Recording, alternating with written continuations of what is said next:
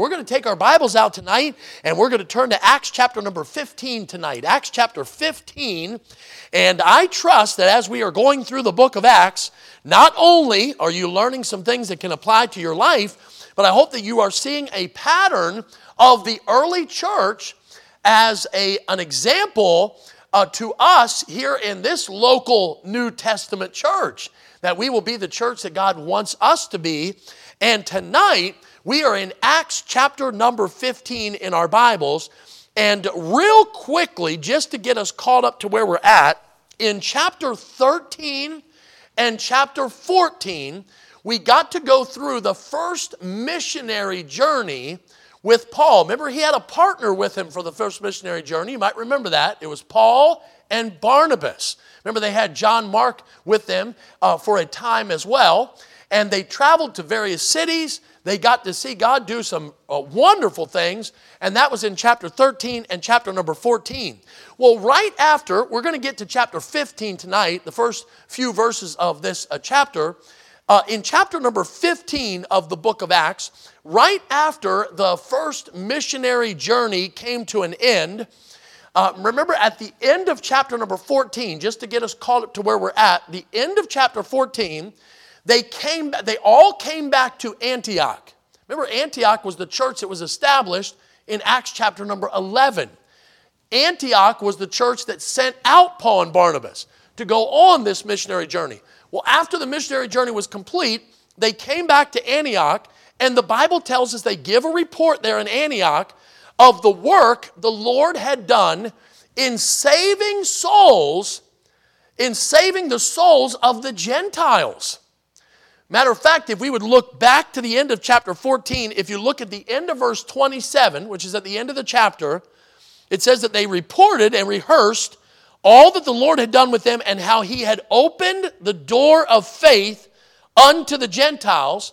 And there, meaning Antioch, they abode long time with uh, the disciples, the Bible tells us. That's Paul and Barnabas after this first missionary journey. So they came back and they had reported and rehearsed to all that were there at Antioch what the Lord did in opening the door of faith for the Gentiles to receive the gospel. Now, we're in Acts chapter 15 tonight, but in your mind, would you real quickly try to go back, and I'm going to try to help you with this, try to go back to Acts chapter 10 for a moment. Do you remember what happened in Acts chapter 10? Some of you may be familiar with it right away. I'll try to help you to remember what happened in Acts chapter number 10. Remember in Acts chapter 10, Peter, the Bible tells us, had a vision of a sheet. Do you remember that? And the sheet was being lowered down from heaven, and on it, it had all kinds of animals that Peter would immediately look at as being unclean animals, animals that I cannot eat. And remember, as that sheet was being lowered, and then it, this, this happened several times, remember there was a, a, a command for Peter to take and eat. All right, so I'm trying to get, get your mind to where, where we're at in Acts 10 so that it'll help us here with Acts 15. We need to remember what happened in Acts 10 to help us with Acts 15. And so, Peter, seeing what was on those, that sheet, uh, of course, in his heart, I can't take and eat those animals because I've always been taught as a Jewish person that those are unclean animals. And remember the, the words that were given to Peter that which God has called clean, don't refer to it as unclean, right? You remember that with the sheet that came down from heaven? Well, shortly after that, Peter, understanding what God was trying to teach him about the Gentiles. See, the, the, the Jewish the, the Jewish believers, they would go out and they would share the gospel with Jewish believers, but they didn't believe that the gospel was open for the, Gentile, for the Gentiles to become believers. And so they refrained from sharing the gospel message with the Gentiles. But God was trying to let them know this same message that is open to the Jewish people is open to the Gentiles as well. And remember, Peter traveled to the house of a man named Cornelius? And then Cornelius had already gathered up people in his house to be able to hear this message that he knew was coming from Peter. And the Gentiles believed. And they put their faith and trust in the Lord. And so there was the conversion of this man, this Gentile man named Cornelius, that took place in Acts chapter number 10. Now, because of this, because of what happened in Acts chapter number 10, one would think that the acceptance of Gentiles into the church would be a certain thing. Not only that the fact that because Peter had this vision and he saw this sheet with these animals and he went and he shared the gospel with Cornelius and Cornelius got saved, not only would the church accept Gentile believers into the church, and that would be a certain thing, but they would also do it without requiring compliance to the Mosaic law. We would think this would be a certain thing because of what happened in Acts chapter number 10. But when we pick up here in Acts chapter 15, there is still a debate that is taking place. Even though Peter, back in Acts chapter 10, knew as he shared the gospel with Cornelius that the gospel is now open to the Gentiles, even though that took place, shortly as we pick up here in Acts chapter 15, shortly after, uh, after Paul's first missionary journey, the problem arises again. And the Bible tells us Paul had seen a large number of Gentile people saved during his missionary journey, and they were wondering if these Gentile people were truly saved. Have they truly been saved because they are Gentile people? Have they truly trusted Christ? Again, when we look back to, or when we think in our minds back to Acts chapter 10, we would think this debate would have been settled, right? The debate's settled. The gospel's open for Jewish people, it's open for Gentile people as well. But the problem that exists here when we move into Acts chapter number 15 is that it was obvious that it would only be a matter of time before the Gentiles would be the majority in the church and the Jewish believers, they didn't like that. They didn't like the fact that the Gentiles were going to be the majority of what the church was made up of. And so they were questioning whether these Jewish people, or excuse me, these Gentile people were really truly believers at all. And so we're, we're going to pick up in verse number one, and I want us to notice three things tonight. In the passage of scripture that we're going to look at here in Acts chapter 15, I want us to notice three things. The first thing I want you to notice is the allegation that is made. There's an allegation that is made against Paul and Barnabas because of their first missionary journey that they take. Notice in verse number one, if you would. This is Acts chapter 15 and verse number one. Let's notice number one, the allegation. Notice verse one. And certain men which came down from Judea taught the brethren and said, Except ye be circumcised after the manner of Moses, ye cannot be saved. They're debating, saying these Gentile believers, these people that we are assuming are Gentile believers that we're hearing about from this missionary journey, cannot really be believers because they have not been circumcised after the manner of Moses, so therefore they cannot be saved. This is the allegation that is made. Would you skip a few verses and would you go down to verse number five? Skip a few verses and go down to verse number five. The Bible says this But there rose up certain of the sect of the Pharisees which believed, saying, so th- th- these were believers. The Bible tells these were believers, but they just didn't believe that the Gentiles were believers. So they were Pharisees that were believers, but they didn't realize, they didn't believe it was possible for these Gentiles to be believers. So notice what it says that it was needful to circumcise them and to command them to keep the law of Moses. So, what are they doing here? The Bible tells us they are questioning the salvation of every single Gentile that Paul and Barnabas have ministered to uh, during their first missionary journey. Now, we would pause here for just a moment and say in our hearts, here's what I truly believe we would think as a Christian.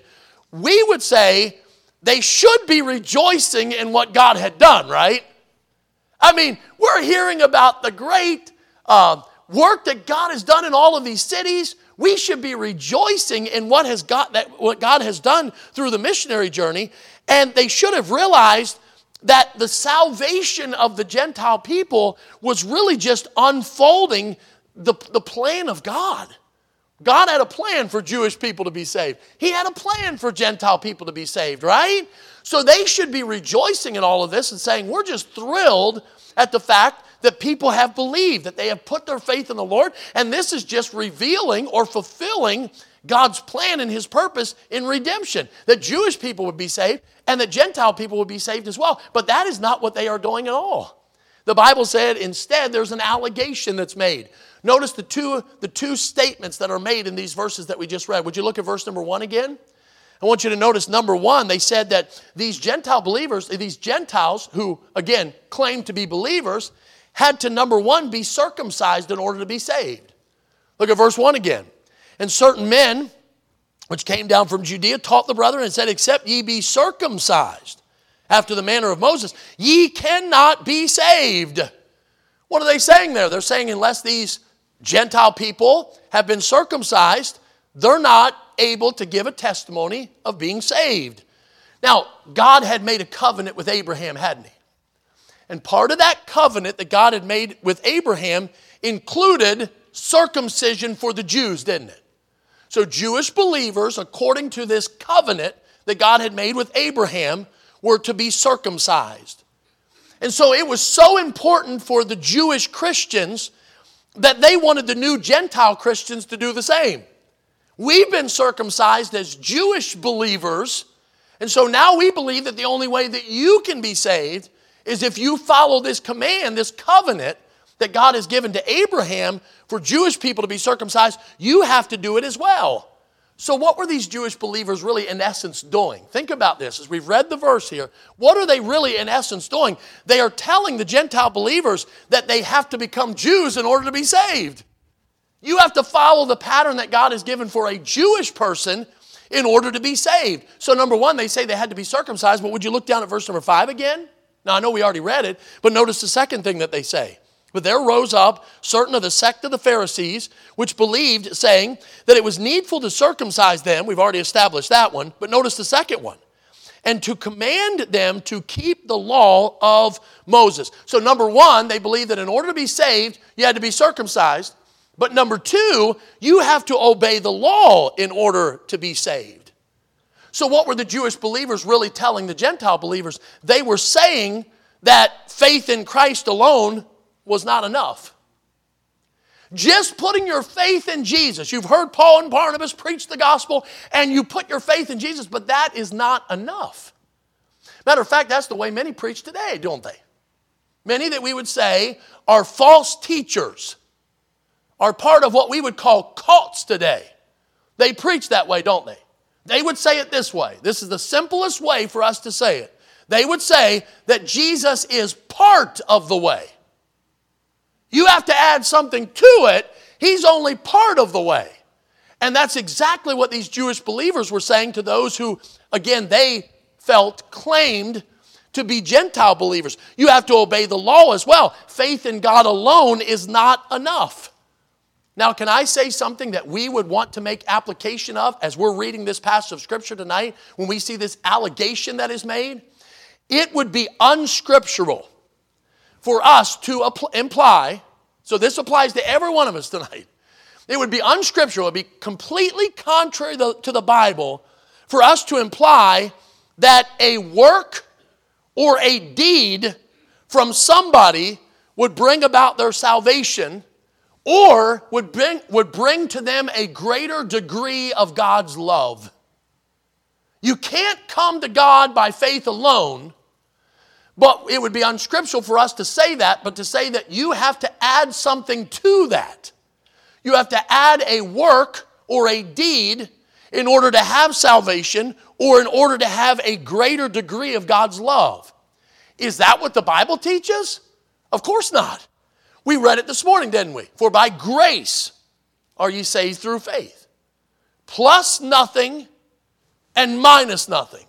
Jesus is the way, not a way, not Jesus plus something else. It's Jesus and Him alone. The Bible teaches us in Titus chapter 3 and verse number 5, it says these words Not by works of righteousness which we have done, but according to his mercy, he saved us. What's the Bible teaching us there? We can't add anything to it, right?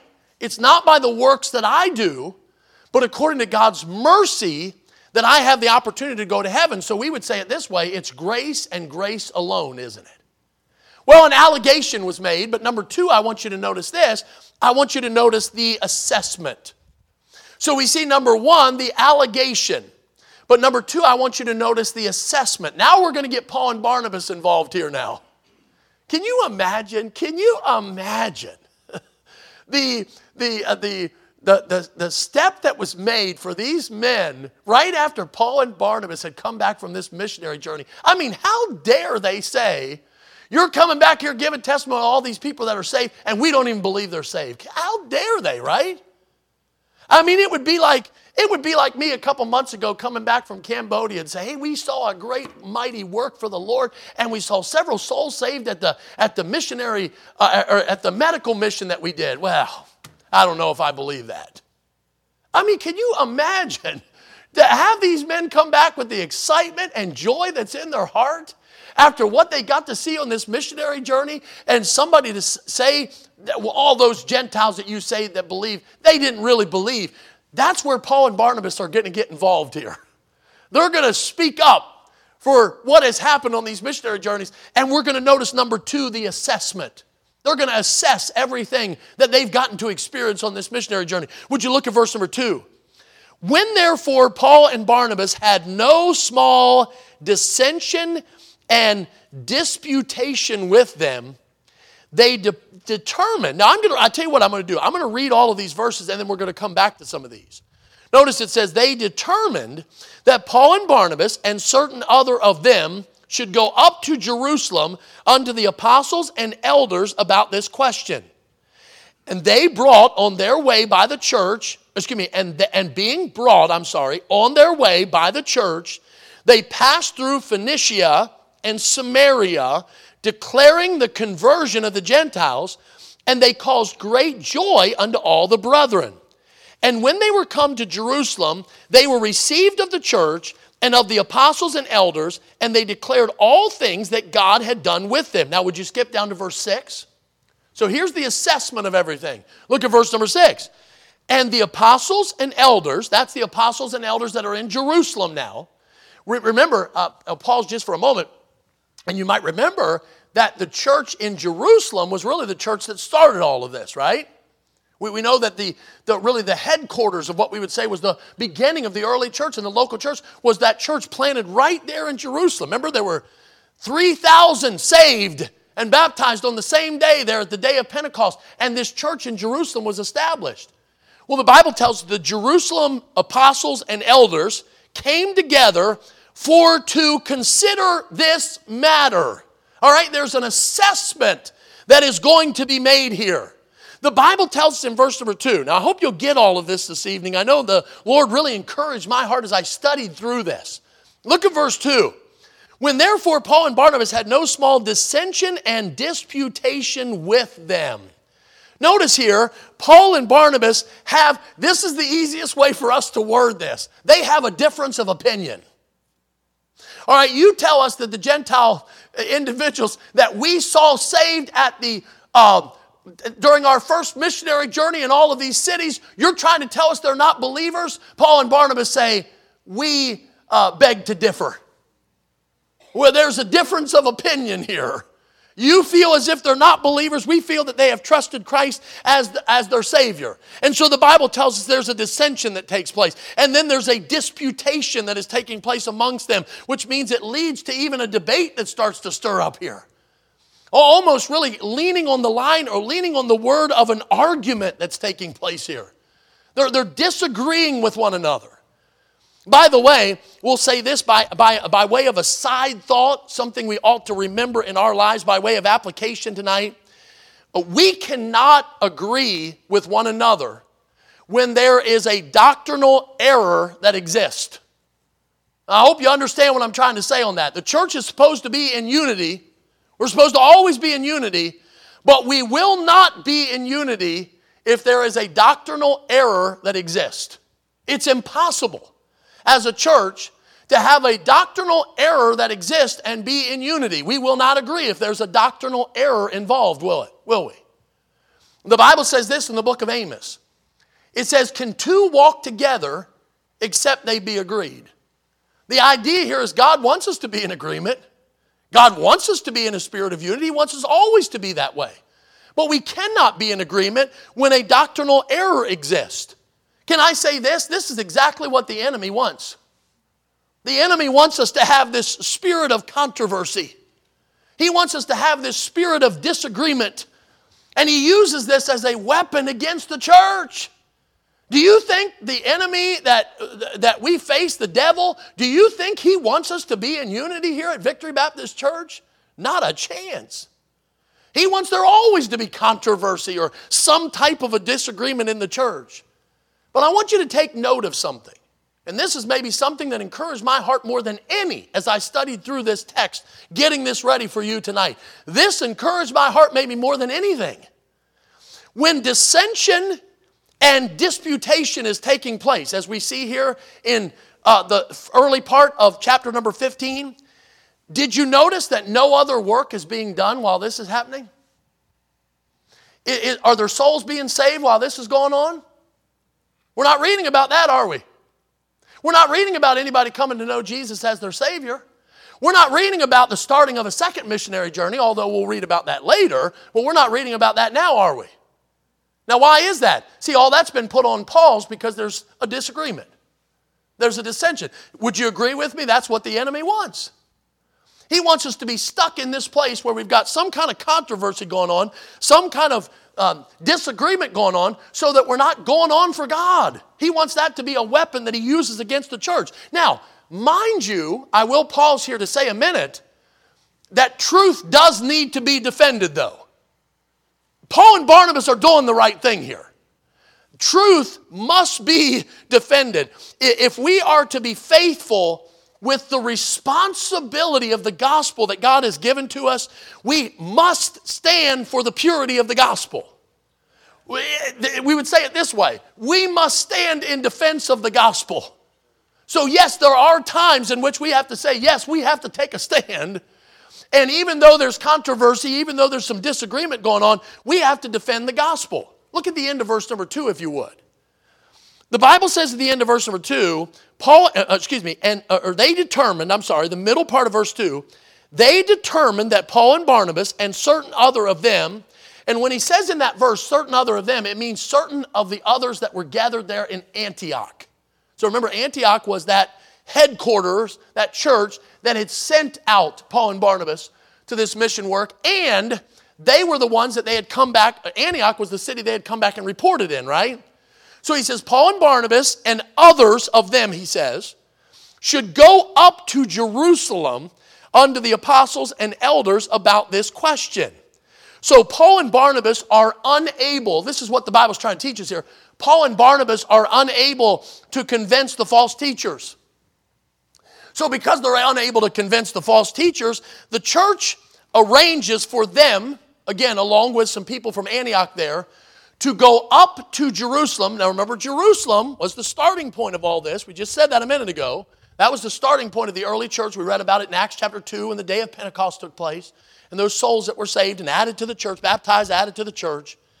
And so they arranged for them to go up to Jerusalem for the apostles and the elders, you'll notice in verse 6, we, we just read that a minute ago, the apostles and elders were going to come together and they were going to consider this matter. They were going to try to help solve this controversy. They're going to try to resolve things, work together to get this resolved. Notice what happens on the way, though. So, the, so they've determined that we're going to have to send them up to Jerusalem to get this question figured out, the answer to this question figured out. We can't figure it out here, so we're going to have to figure it out there in Jerusalem. And on the way, notice what happens on the way. Now, I know we already read it, but look at verse 3 again if you would. Verse 3 And being brought on their way by the church, they passed through Phoenicia and Samaria, declaring the conversion of the Gentiles. And notice the response there. It caused great joy unto all the brethren. So, what happens on their way to Jerusalem? Well, the Bible tells they stop by these two cities, Phoenicia and Samaria. What do they do when they get there? They rehearse to them and they report to them about their missionary journey. And they tell them, hey, there were some souls that were saved. And I mean, these were Gentiles that are believers and they're excited about the things of the Lord. And what does the Bible say the believers there in Phoenicia and Samaria do? Notice it says, there's great joy. There's great joy amongst all the brethren because of this report that was taking place. This, they were delighting, we could say it this way the believers are delighting over the results of people being saved. Now, there's an application for us, right? We should always be excited when somebody gets saved. I mean, when somebody trusts Christ as Savior, that should be the loudest amen we hear in the building, right? Hey, we got had a soul saved this morning. Praise the Lord, right? We're excited about that. I tried to share that with the teenagers. We were at the winter retreat. I know sometimes with teenagers, it is difficult, it is challenging in front of your peers to make a decision for Jesus. That's just tough. And I tried to tell them at the retreat if you're not saved here and you trust Jesus as your Savior, I told them, I promise you, everyone here is going to be rejoicing. We're going to be excited about it. And that's the way the church should be today, right? We have somebody that gets saved, we are excited, we are rejoicing over it, it brings great joy, doesn't it? Number one, don't ever get over your salvation. Always be excited about the fact that you got saved. For no matter what age we are in here, if you're saved and you're on your way to heaven, just rejoice in the fact that you've trusted Christ as your Savior. But then let's never get over the fact that others are getting saved around us as well. Man, let's rejoice in that and try to see these people that are getting saved growing in the Lord as well. Well, then they get to Jerusalem. I want you to notice a couple things that I believe we can make application of here. When they get to Jerusalem, would you look at verse 4 quick? Verse 4 And when they were come to Jerusalem, they were received of the church and of the apostles and elders, and they declared all things that God had done with them. Notice when they get to Jerusalem, they are welcomed. They are welcomed when they get to Jerusalem. Now, there's a couple different ways that the city, uh, that the, excuse me, that the church in Jerusalem could handle this. The church in Jerusalem could say, well, we're going to demonstrate pride and we are going to refuse to consider any differing opinions. If you've got a differing opinion, then you might as well not bring it to us. We don't want to hear anything about it. But the Bible tells us the leaders of that church did what they should have done. They brought everybody together and they discussed the problem so that they could reach a conclusion. The application for us is simply this tonight. We need to address issues in a biblical manner. See, that is the way they handled it. And by the way, that's the way a church will stay in unity. If we address issues in a biblical manner, not trying to find a group over here to the side to say, let's talk about something that went on at the church. Let's discuss it. And let's see if our little group can find out what we ought to do. No, we address problems in a biblical manner.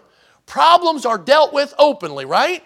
And we try to discuss them so that there can be always constantly unity in the church. Aren't you thankful to see the pattern of this early church? That they're doing what God wants them to do. So they bring everybody together, they welcome everybody to come, and they say, instead of having pride and instead of just refusing to see your opinion as opposed to this person's opinion, we're going to come together and we're going to try to find a way we can resolve this. Well, the Bible tells us that's exactly what takes place. The last thought I want to give you tonight is this we saw the allegation.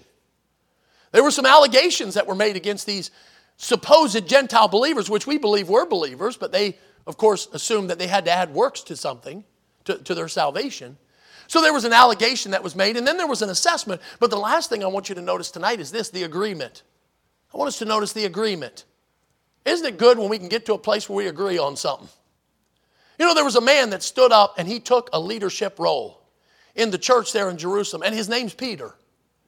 Let's read about him for a few minutes here to finish our message. Would you look at verse number seven? I want to go through these verses quickly. Verse number seven. And when there had been much disputing, Peter rose up and said it to them. All right, now here's the leader that Peter is. By the way, Peter was known for this, wasn't he? He was known for being the one that always spoke up. You, you may remember uh, some time back in, on, on our Wednesday night Bible studies, we were studying through the lives of the disciples. Some of you may have been here for that. And we studied through the life of, this was a while back now, but we studied on Wednesday night all 12 of the disciples. And we took their lives and we really, really in detail studied their lives. And we talked about Peter, and what did we always say about Peter? He was the, always the one that would open his mouth, wasn't he? And he would stand up and just say what should be said. And here he, as a leader, stands up and says what should be said. Look at what he says, verse 7. And when there had been much disputing, Peter rose up and said unto them, Men and brethren, now notice some things he says here. Men and brethren, ye know how that a good while ago God made a choice among us that the Gentiles by my mouth should hear the word of the gospel and believe. All right, verse number seven. What is Peter saying? Remember back in Acts chapter 10? What happened back in Acts chapter 10? See, I purposely already discussed it tonight so we can remember what Peter is talking about here in verse 7. What happened in, in chapter 10? A sheet comes down. It's got those animals on it. And what did God tell Peter? He lets him know. What's the lesson God's trying to tell him? The gospel is open to the Gentiles. And that's what Peter's saying here in verse number 7. He, it's almost Peter's way of saying, wait a minute, wait a minute. Haven't we already discussed this? I mean, hasn't this been something we've already settled? Matter of fact, it's really Peter's way of saying, we don't even need to settle it. God's already settled it for us. He's already answered this debate for us. He already has the answer. He's the final judge, isn't he? And his judgment has already been passed, his judgment has already been made. And Peter, it was Peter's way of saying that God has already chosen me, again, some time ago, back to Acts chapter 10, God had already chosen Peter to preach to the Gentiles so that they could hear the gospel and they could believe. Now look at verse number 8 if you would. And God, which knoweth the hearts, bear them witness, giving them the Holy Ghost, even as he did unto us. So, what is Peter trying to say here? He's, he's saying that as an evidence of the fact that Gentile people truly were believers, God gave to them the same thing He gave us, which is what? The Holy Spirit. See, when the Gentile, or excuse me, when the Jewish believers believed, what were they given? They were given the Holy Spirit. What happened when the Gentile believers believed? In Acts chapter 10, when Cornelius and all of those that were gathered up, when they believed, what does the Bible say? The Bible says they were given the Holy Spirit. So they were given uh, the Holy Spirit as a witness to this very thing that they had now become a child of God. The Holy Spirit was a sign of God's complete acceptance of Gentiles because they had put their faith in Christ alone. It wasn't a sign of something that they did, it was a sign of something God had done for them. He had saved them because they put their faith in Him, and as a result, He had given them the Holy Spirit. So I like what Peter says next. We're almost done now. Look at verse number nine. Verse number nine, he says this And put no difference between us and them, purifying their hearts by faith. I love what Peter says here. Here's what he says there's no difference between the Gentiles and the Jews when it comes to the gospel. Now, at Victory Baptist Church, we believe the same thing, don't we? It doesn't matter who steps in this door. Where they're from. My wife and I met a lady just yesterday, and she told us that she had come here from Africa. It doesn't matter who steps in these doors. Everyone that steps in the doors of our church, or everybody that God gives us an opportunity to witness to, we don't care what their color is. We don't care what their race is. We don't care where they've come from or what their background is or even what their religious background is. We see them as a soul, don't we? And a soul that needs Jesus. A soul that Jesus died for. A soul that He's not willing that any should perish, but that all should come to repentance. That's exactly what Peter's saying here. He's saying there's no difference at all. I love the little child song that we sing red and yellow, black and white. They are precious in His sight. It doesn't matter what color, again, we are, what skin we have, where we're from. There's no difference. And he says that about the Gentiles and he says that about the Jewish people. And he says that the same way we were saved, by the fact that God, notice what he says at the end of verse number nine, purified our hearts by faith. What a way to talk about salvation. That's a good way to describe salvation, right? I like the way he says that at the end of verse number nine. What happened when you got saved? God purified your heart, didn't he? Man, that's good. He purified your heart. He cleansed your old, filthy, sinful heart. And how did he do it? By something you did? No, by something he did. You just had to put your faith in him, right? So it says at the end of verse number nine, purifying their hearts by faith. The same way He purified our hearts when we put our faith in Him is the same way God purifies the hearts of the Gentiles. But go on because it gets better as we finish here tonight. Look at verse 10. Now, therefore, why tempt ye God to put a yoke upon the neck, excuse me, the neck of the disciples? Which neither our fathers nor we were able to bear. You say, all right, well, wait a minute. Describe for me, what's he trying to say here in verse number 10? He's saying that Gentile believers should not be under the burden of the yoke of the law, just like Jewish people would not have been able to keep the law. They came to God by grace. He's saying we shouldn't expect the Gentile people to have to come under the burden of the yoke of the law. We didn't do it. We weren't able to bear it as Jewish people, and the Gentile people are not able to bear it either. So, the thought that Peter is trying to express here is that we can't add something to God's salvation. It can't be by grace, through faith, plus works. Because if we try to work by following the law, he's saying it's the burden of a yoke that we can't bear. We can't bear it. Jewish people can't bear it, and Gentile people are not able to bear it either. And by the way, according to what we read in the book of Matthew, God doesn't want us to have a burdensome yoke anyway, does he? He says in Matthew chapter number 11, he says, Come unto me, all ye that labor and are heavy laden, and I will give you rest. He says, Take my yoke upon you and learn of me. In verse number 30, he says these words For my yoke is easy and my burden is light. The idea is this it's not burdensome to serve God, is it? It's not something that's burdensome to serve the Lord. He says, My yoke is easy. Peter's trying to say, Don't put a burden of a yoke of the law on somebody that they are not able to bear. God did not make the Jewish people bear that burden, and He's not going to make the Gentile people bear that burden either. There's one passage of scripture that I came across as I was studying that I wanted to share with you really quick. We are almost done, but I wanted to share this with you really quick. If you would take your Bible for just a moment and you would turn to Matthew 23. There's a teaching here in Matthew 23 that I want to show you really quickly as Jesus describes for us the scribes and the Pharisees.